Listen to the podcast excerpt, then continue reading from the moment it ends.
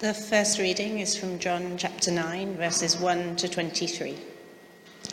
As he walked along, he saw a man blind from birth. His disciples asked him, Rabbi, who sinned, this man or his parents, that he was born blind? Jesus answered, Neither did this one nor his parents sin. But in order that the works of God might be manifest to you, it is necessary for us to work the works of one who has sent me while it is day. Night is coming when no one is able to work.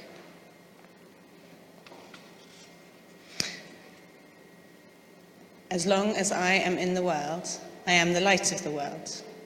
When he had said this, he spat on the ground and made mud with the saliva and spread the mud on the man's eyes, saying to him, Go, wash in the pool of Siloam, which means sent. Then he went and washed and came back able to see. The neighbors and those who had seen him before as a beggar began to ask, Is this not the man who used to sit and beg? Some were saying, It is he. Others were saying, No, but it is someone like him. He kept saying, I am the man. But they kept asking him, Then how were your eyes opened? He answered, The man called Jesus made mud, spread it on my eyes, and said to me, Go to Siloam and wash. Then I went and washed and received my sight. They said to him, Where is he? He said, I do not know. They brought to the Pharisees the man who had formerly been blind.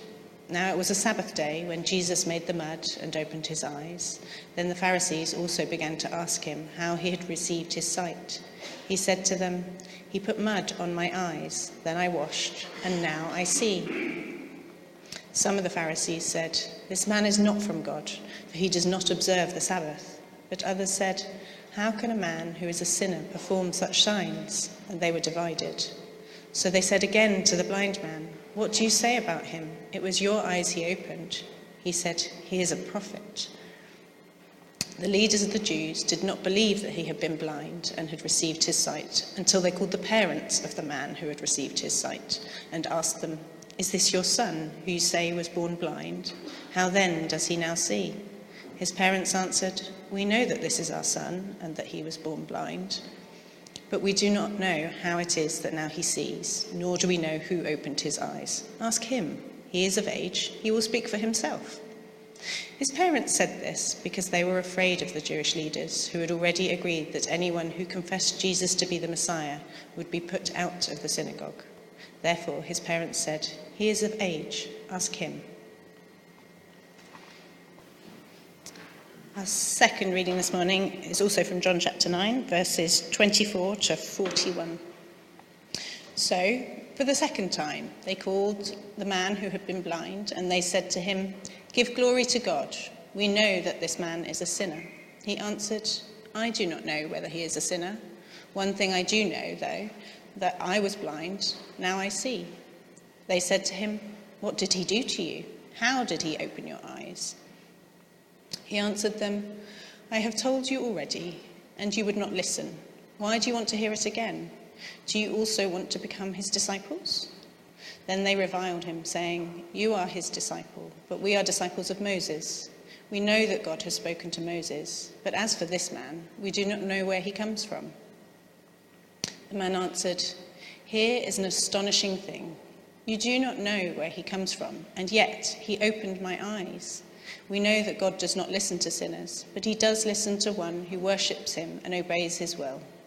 Never since the world began has it been heard that anyone opened the eyes of a person born blind. If this man were not from God, he could do nothing.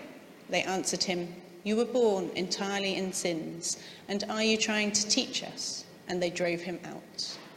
Jesus heard that they had driven him out, and when he found him, he said, Do you believe in the Son of Man? He answered, And who is he, sir? Tell me, so that I may believe in him. Jesus said to him, You have seen him, and the one speaking with you is he. He said, Lord, I believe. And he worshipped him. Jesus said, I came into this world for judgment, so that those who do not see may see, and those who do see may become blind.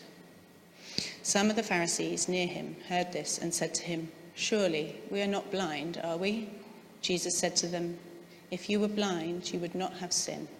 But now that you say, We see, your sin remains. On Thursday this week, the world took another step into the dark.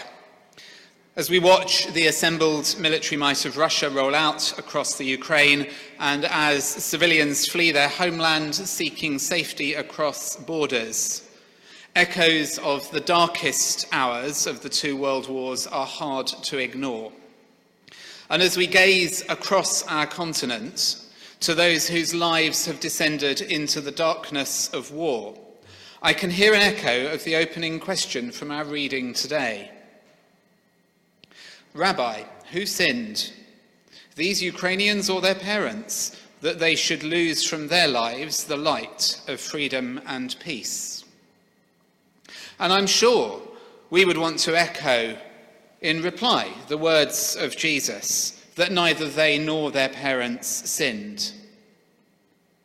But before we go too far down the path of absolving ourselves of prejudice by blaming it all on the sins of President Putin, I do wonder whether we collectively as a nation need to do a little exercise in removing the log from our own eye before pointing our fingers at the blindness we have identified in the eye of another. Like the Pharisees around Jesus, it is so easy for us to become blinded to our own failures whilst having clear sight of the failings of others. Now, it is too soon, I think, for a proper analysis of the causes of the current conflict in the Ukraine. And the focus at this time must surely be on prayers for peace and on actions of mercy. But history usually reveals that conflict is the result of multiple failures of diplomacy, relationship, and trust.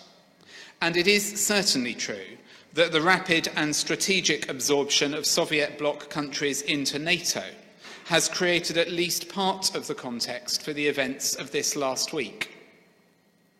And more broadly, if we consider our nation's response over the last few years to the vast people displacements from other recent conflicts, such as Syria and Afghanistan, and we could go on, it is also true that we have a shameful track record in welcoming those in need to our country. With the few who do eventually find their way to our shores, often then mired in mountains of red tape, rather than welcomed to their new lives in the land of British care and opportunity. It's almost as if people believe that these victims somehow deserve their plight. Maybe for having been born in the wrong country, or for speaking the wrong language, or for having the wrong skin colour. The sad truth is that prejudice and nationalism run deep in our British society, and they surface particularly in times of conflict. Now is the time for the followers of Christ to make their presence and voice known, offering a different narrative than the blame game we will read written large across our media streams. So, for example, the Baptist Standard reported on Friday, and I'm just going to quote this to you. Even while bombs fell around them, Baptists in Ukraine made plans to care for their neighbours who were displaced by a Russian military invasion, planning to establish centres of hopes at churches in each of the nation's six westernmost regions to shelter displaced families and individuals. They are also mobilising churches along the most likely evacuation routes to provide care for people journeying from east to west. These are places where travellers can get food and rest and wash their clothes and receive spiritual care. And the European Baptist Federation, with Baptist World Alliance support, is even now working closely with the Baptist Union of Ukraine to coordinate humanitarian relief. Light shining in the darkness. Well, I'm offering these observations about the events of the last few days not to make us feel guilty, nor to undermine our opposition to Russia's aggression, nor to minimize in any way our solidarity with the people of the Ukraine, but rather to remind us that the darkness in the world is never simply over there, in the hearts of aggressors or the lives of their victims. Rather, the darkness of sin, violence, prejudice, greed, and selfishness is over here too. And it lurks in our hearts and in our society and in our actions. We have choices to make. Will we choose light or will we choose darkness? The whole world is under the shadow of deep darkness. We know this, it is a theological truth. We proclaim it every year in Advent. And we long for a light to shine in the darkness, exposing the deeds of night, banishing our blindness to the plight of others, and lighting the path to a better way and a better day. Let's hear from John's Gospel again. Jesus answered, Neither did this one nor his parents sin. But in order that the works of God might be manifest in you, it is necessary for us to work the works of the one who has sent me while it is day. Night is coming when no one is able to work. As long as I am in the world, I am the light of the world. This is the gospel, and it is a call on us as the people of gospel to work the works of the one who sent Jesus. So the lesson here is clear. Firstly, it is that we cannot, should not, and must not blame others for their suffering. No one deserves to live under the shroud of darkness in this world, although many end up doing so. And then, secondly, the works of God are made known in the world as the people of Christ, the body of Christ, that is you and me, shine the light of Christ's presence through works of justice and mercy and peace. Where is the light shining in the darkness to be found? Well, as I look around at the congregation of Bloomsbury and those who are joining us online, friends, it is us this is our calling to be the light of Christ to the world. In solidarity with our sisters and brothers in Baptist churches in Ukraine, through the Baptist World Alliance, through the European Baptist Federation, this is our calling. This is our family. We are the light of the world in the name of Christ. And so we come to the story of the healing of the man born blind. As is always the case in John's Gospel, there are layers within layers upon layers. This story of a healing of a man born blind is a sign of something beyond itself. It points to the presence of Christ in the world through his followers as a light to the nations, shining into the darkest places to bring deeds of evil into the light. And whether this is in the Ukraine or here in London, the people of Christ, those who have already seen the light, are called to mirror the behavior of the man born blind by courageously bearing witness to the light we have witnessed, despite the opposition that such actions will inevitably generate. The thing is, being a witness to the light of the world won't win you any popularity contests because the powers of darkness will resist any attempt to draw their deeds into the light of scrutiny. And this was as true at the time John's Gospel was written as it is in our world of the 21st century. So, if we rewind back to the first century, to the original readers of John's Gospel, we discover that they were people who knew full well what it was to face opposition for their faithful witnessing to the light of Christ in the world. The early Christian communities of the late first century were challenging the ethnic boundaries of Judaism And they were doing this by welcoming Gentiles into their midst. This then caused them to have to separate themselves from the worshipping life of the synagogues, the Jewish synagogues. The putting out of the Christians from the synagogues was a religious and ethnic fight. The opposition was the Jewish leaders of the synagogues, who opposed on the grounds of religious purity the message of a Messiah for all people, whatever their ethnic origin. So, when John's gospel casts the Jews and the Pharisees as the opposition to Jesus and his followers, we have to remember the context in which this gospel was shaped. You see, some have used these passages shamefully to cast a wedge between Christianity and Judaism. And the irony, of course, in this is that the intent in the gospel is precisely the opposite. The opposition are not all the Jews, but the Jewish leaders, precisely the kind of religious leaders who prize purity over relationship.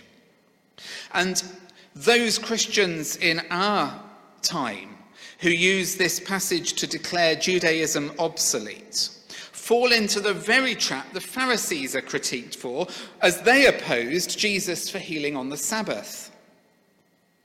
The light of Christ, John's gospel proclaims, is for everyone, at any time, any day of the week, whatever your nationality. It cannot be constrained to one ethnicity, one religious group, one way of doing things. This is why Baptists don't say the creed. Rather, the light of Christ shines in the world casting light into the darkness, leaving those who have wedded themselves to dark deeds with nowhere to hide. This was the calling in the first century, and it is our calling now. And so Jesus declares, I am the light of the world. This is the second of his seven famous I am sayings that we find in John's Gospel. But the problem with a statement such as this, I am the light of the world, is that it's a pretty abstract concept. I mean, what does it, what does it really mean for Jesus to be a light? I mean, you can't go taking it literally. I mean, he doesn't kind of stand there with light, you know, beaming from his face, although, of course, Moses did. But anyway. One of the golden rules of sermon prep is that a sermon has to go somewhere. It has to have some kind of practical, real world application. But the problem with Jesus declaring himself to be a light is that it doesn't, at least not obviously, go anywhere. So we'll take a moment together to unpack this and see if it sheds any light, so to speak, on the passage and our own lives lived in the light of it. Well, the first thing to notice, I think, is that uh, once again, as is his habit, Jesus is referencing the Hebrew Bible here. So in Psalm 119, verse 105, I'm sure you know it, we come to the famous quotation Your word is a lamp to my feet and a light to my path. And this is surely in the background to what Jesus says about himself as the light of the world. Now, in the psalm, of course, the word that the author has in mind was the word of the Torah, the, the law of Moses. Your word is a lamp to my feet and a light to my path. So, when Jesus declares himself to be the light of the world, he's doing a couple of things. Firstly, he's casting himself once more as the fulfillment of Torah. We've seen him do this before when he spoke of himself, if you remember, as bread of life or water of life. Those two were symbols of Torah, as light is. And secondly, he is declaring that the light that he shines will be more than a light to the people of Israel. The light to the feet and the path of the psalmist becomes the light of the world, not just Israel. It is a light that illuminates all peoples. So, this is then why we find the Jewish leaders making a bit of a point of comparing Jesus rather disparagingly with Moses in verses 28 to 29. They get the point he's making and they don't like it one bit. But Jesus isn't just declaring himself as the new Moses and the embodiment of Torah to all. Rather, he then takes decisive action. It goes somewhere to make real the implications of this declaration to the world. And this is where we come to the healing of the man born blind, the lucky beggar, as I like to think of him. And here we have a bit of a problem. Because we have to make a decision as to how we're going to treat him if we, as we interpret this story. Is he a sign of something beyond himself? Or is he a real person in his own right? Now, the temptation is to spiritualize him, to see him as a, a metaphor of the way Jesus brings light into the darkness and restores the spiritual sight of those who in, whose inner eyes are blinded to truth. And this is a legitimate interpretation. It is, after all, what John's gospel does with him. It's what I've been doing with him so far. Jesus, John offers this man as an exemplar, as a kind of model disciple, whose eyes are opened to see the world differently, who then embarks on a journey of faith and a new way of living in the world, a new relationship coming into being with his Saviour Jesus. We see this in the way his restored sight then leads to a growth in his spiritual insight. So, near the beginning of the story, in verses 11 to 12, when he's asked who healed him, he simply says, Well, this man called Jesus, and then goes on to say that he doesn't know where to find him.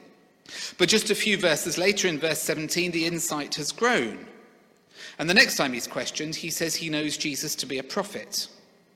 And then a bit further on in the reading, in verse 33, he tells the Jewish leaders that Jesus, who restored his sight, is the one sent from God. And then finally, a, a, bit further on still, in verses 35 to 38, he acknowledges Jesus as the Son of Man, as his Lord, and worships him as God with a statement of absolute belief. You can see how he's a bit of a parable of somebody coming to faith. His eyes have been opened, his insight has dawned. Clearly, John's Gospel wants all those who encounter the light of Christ in their lives to make this same journey into faith and belief. And the man born blind is offered to us as a metaphor for us to adopt, as the darkness of our spiritual blindness gives way to something more glorious, as we discover the freedom from sin and selfishness that oppress us, as we enter into a new relationship with God through Christ. Amen and hallelujah. The problem, though, is that doing all this reduces this man to a metaphor he is instrumentalized in the cause of the gospel. And the reason this is problematic is that, you know, fictional or not, he still exists within this text as a person.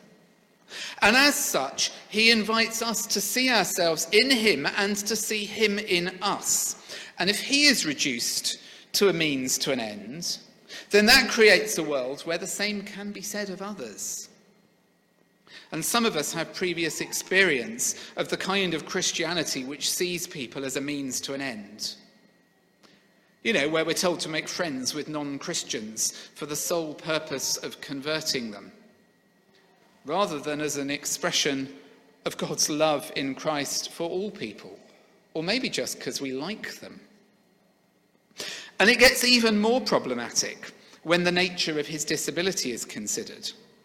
His congenital blindness is used as a metaphor for sin, and his journey into sight after his encounter with Jesus becomes a journey from enslavement to sin into freedom from oppression. And it then gets even worse when you take into account the New Revised Standard Version translation of verses 3 to 4, which suggests that the reason for the man's blindness was so that God's work might be revealed in him.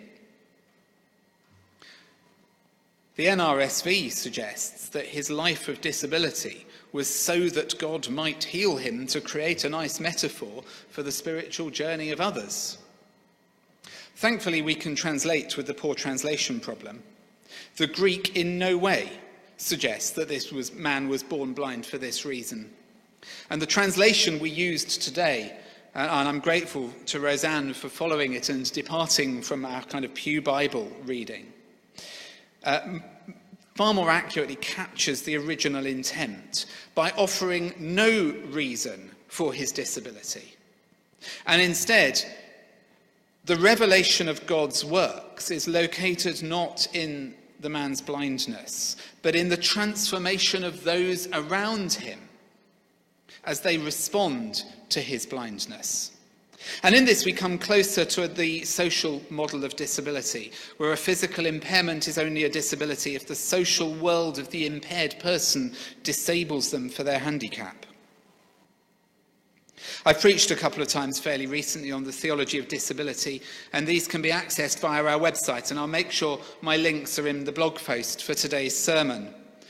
And I would also suggest, if you want to think further on the issue of how the church responds to those with disabilities, that you have a listen to the sermon by the Reverend Glenn Graham, a Baptist minister who was himself born blind, when he preached here at Bloomsbury as part of our Inclusive Church series a few years ago.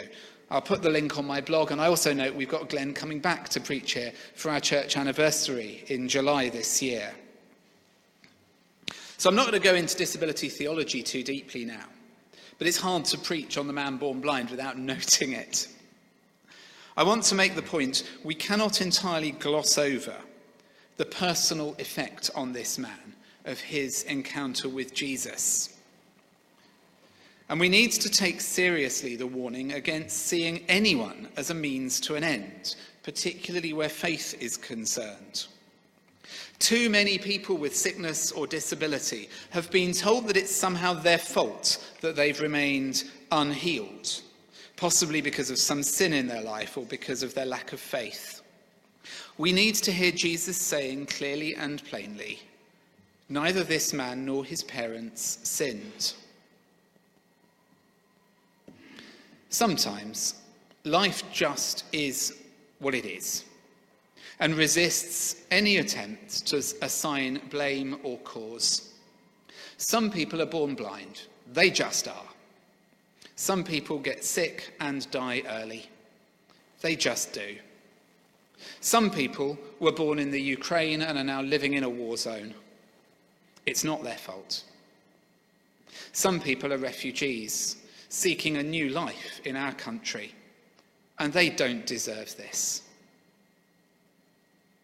The work of God is not revealed in some magical reversion, reversal of fortune. Rather, the work of God is revealed in the works of those who follow the light of Jesus. That is you and me. The work of God is revealed in us as we shine that same light into the world challenging all those who perpetuate oppression, prejudice, and violence. The light shines in the darkness wherever the darkness may be in the Ukraine, in our country, in some of the systems of our world. And our call is to shine the light on them.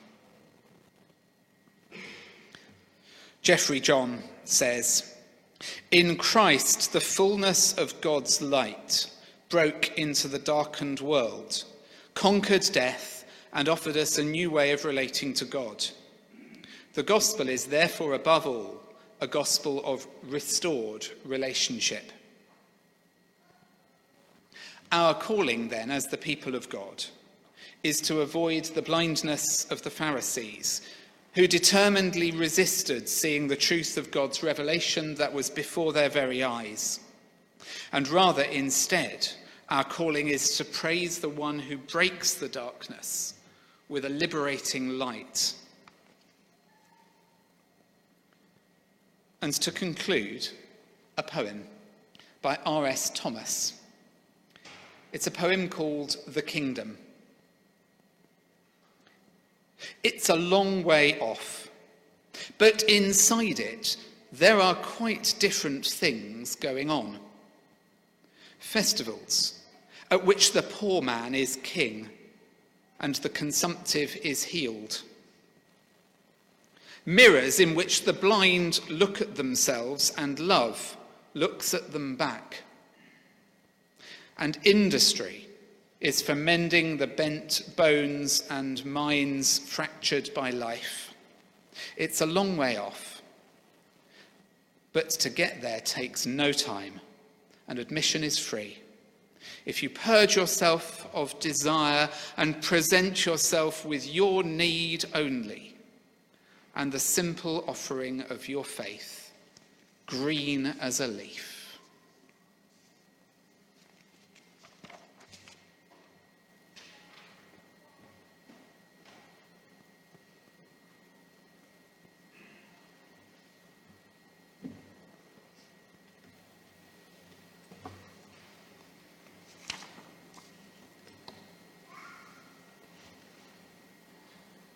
Thank you, Simon. We're going to have a panel yeah, conversation now. So Roseanne is going to come and join us, and Tommaso is online. Hello, Tommaso. It's good to have you. Hello. As your mic is on, shall we start with you? What are your thoughts this morning? Reflecting Sure. on Simon shared. Sure. Uh, thank you, Dawn. And thank you, Simon, for your uh, inspiring sermon. I was especially uh, impressed and struck by the end of today's passage when Jesus says, If you were blind, you would not have sin, but now that you say, We see, your sin remains. And that made me think that sometimes overcoming physical disability, which is, I assume, a huge t- challenge for anyone suffering from it, can be paradoxically enough less difficult than overcoming another type of blindness uh, the blindness that stems from prejudice, bigotry, and intolerance. And claiming to see, I'm afraid, is a very common experience. We all have a tendency to hold on to our beliefs, to resist arguments that contradict and upset us, and to be persistent in our course of action, uh, whatever it is. And sometimes that stubbornness may be justified and even vindicated by uh, subsequent events, but it also has costs, including our ability to seriously and constructively engage with other people's views. And so, to conclude, and also to, to go back to one of the key points made by Simon, um, I think that's absolutely true. Physical impairment is only a disability if the social world of the impaired person disables that person. But there is also another completely different kind of blindness within us we need to be aware of, and perhaps that we can do a lot to address with the help of God. Thank you. Thank you. Yeah, it, it puts us in mind of another healing story, right? Of like, what is it easier to do to say that this man's sins are forgiven or to tell him to get up and walk, right? There's that, yeah, which, which is harder, the, the overcoming of our own prejudice? I think, yeah. Roseanne, um, It, it's been a fairly dark week, and we've got some friends who've got family in Ukraine, and I think it's hard to be able to, to give them that reflection of light that we, we come here each week and we, we feel the love and we, we look to the light, and it's hard sometimes to be able to reflect that to people when they're in such a dark place. But you feel helpless and all, all I can say to our friends is we will be praying for you. I'm writing to my MP. I'm donating to causes that will try and give practical support to people who are there in Ukraine. But um, it's, it's, it's been quite a bad week. it has. Yeah. It has been a, a full on week, yeah. I always think of, of love is not like the way to love is there is not one way of doing it, is there?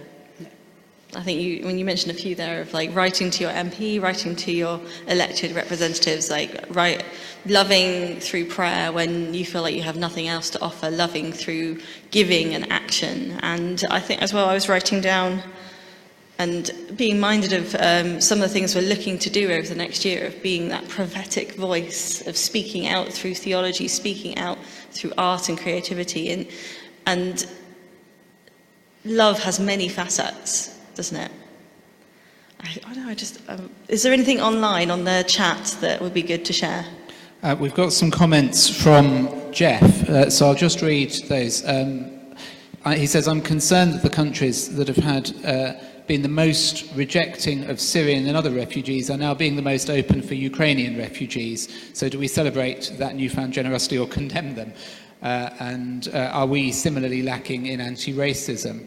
Um, he makes a couple of other points, but uh, the question at the end, which was written first, the Torah or the Psalms, um, I think it, it's a bit of both, depending on, to answer your question, Jeff, depending on how you date these things, but probably Torah predates the Psalms on the whole. Okay.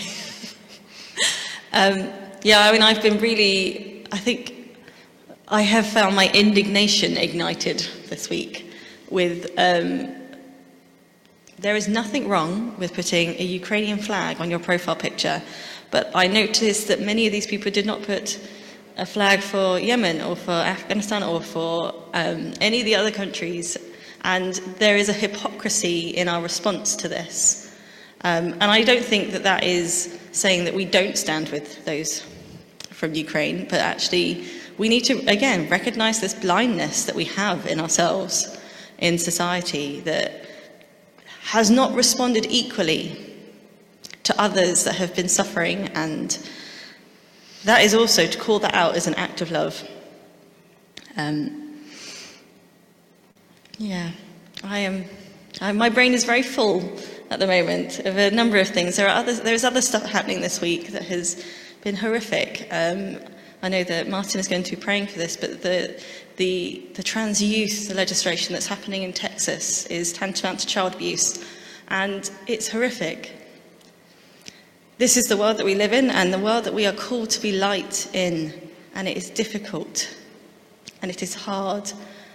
And so let us come together as a community and do that. I think I'm going to ask Martin well, we've got a song first, and then I'll ask Martin to come and pray for us all. I would confess that um, these prayers don't necessarily feel like they come from a place of solid faith. I've struggled to bring these words together because of my own doubts. But I hope what is said this morning will be of help and trust that it will be able to articulate something of our united experience this morning. The inspiration actually came for them from the words of uh, President Zelensky of Ukraine, who said on Friday night, This night will be difficult, but morning will come. Let us pray. God of all, with alarm and concern, we bring before you the military intervention in Ukraine. In a world you made for peace and flourishing, we lament the use of armed force, not just in the Ukraine, but across our world where there is conflict. But as we are overshadowed once again by war, we lift, bef- lift up before you the innocents and vulnerable, the victims of violence and cruelty, along with all who continue to sow the seeds of hate. In the fog of war, where truth is the first victim. May your light, which cannot be overwhelmed, expose the truth.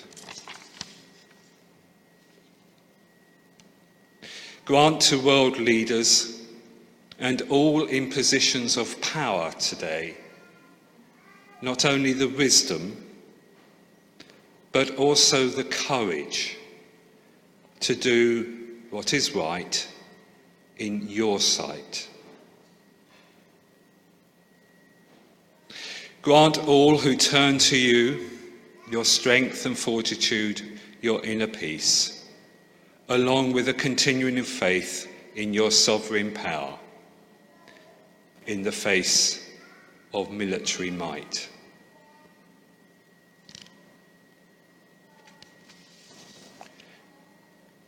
And so we hold people on our minds in prayer this day. The peoples of Syria, of Afghanistan, of Yemen.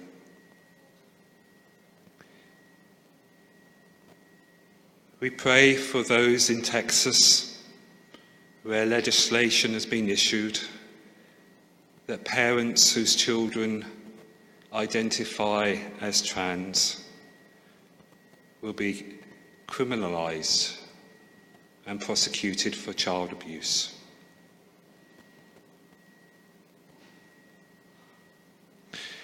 We pray for those who continue to work on front line, for NGO staff,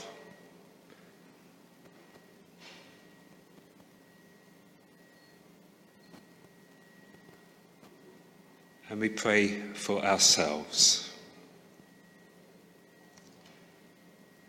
Holy Mystery, silence presence, uncertain bearer of all the weight of it all, in these quiet moments, we listen.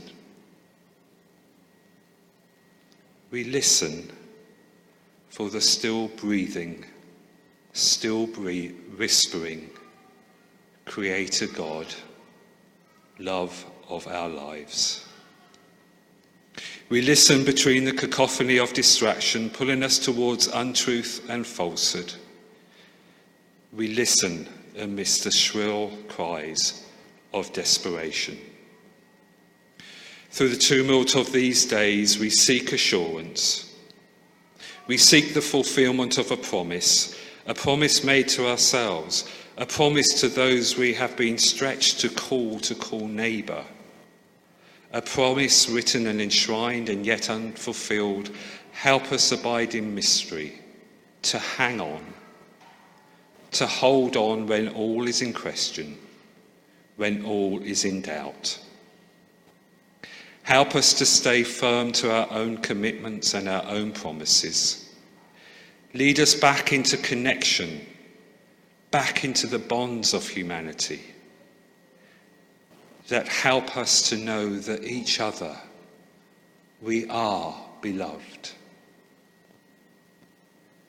May we continue listening. May we keep watch. May we beckon love and justice and mercy.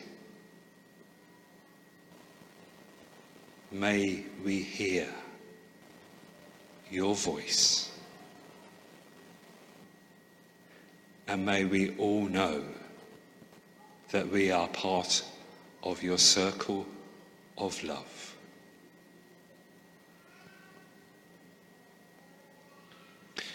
We pray these prayers in the name of our risen Lord.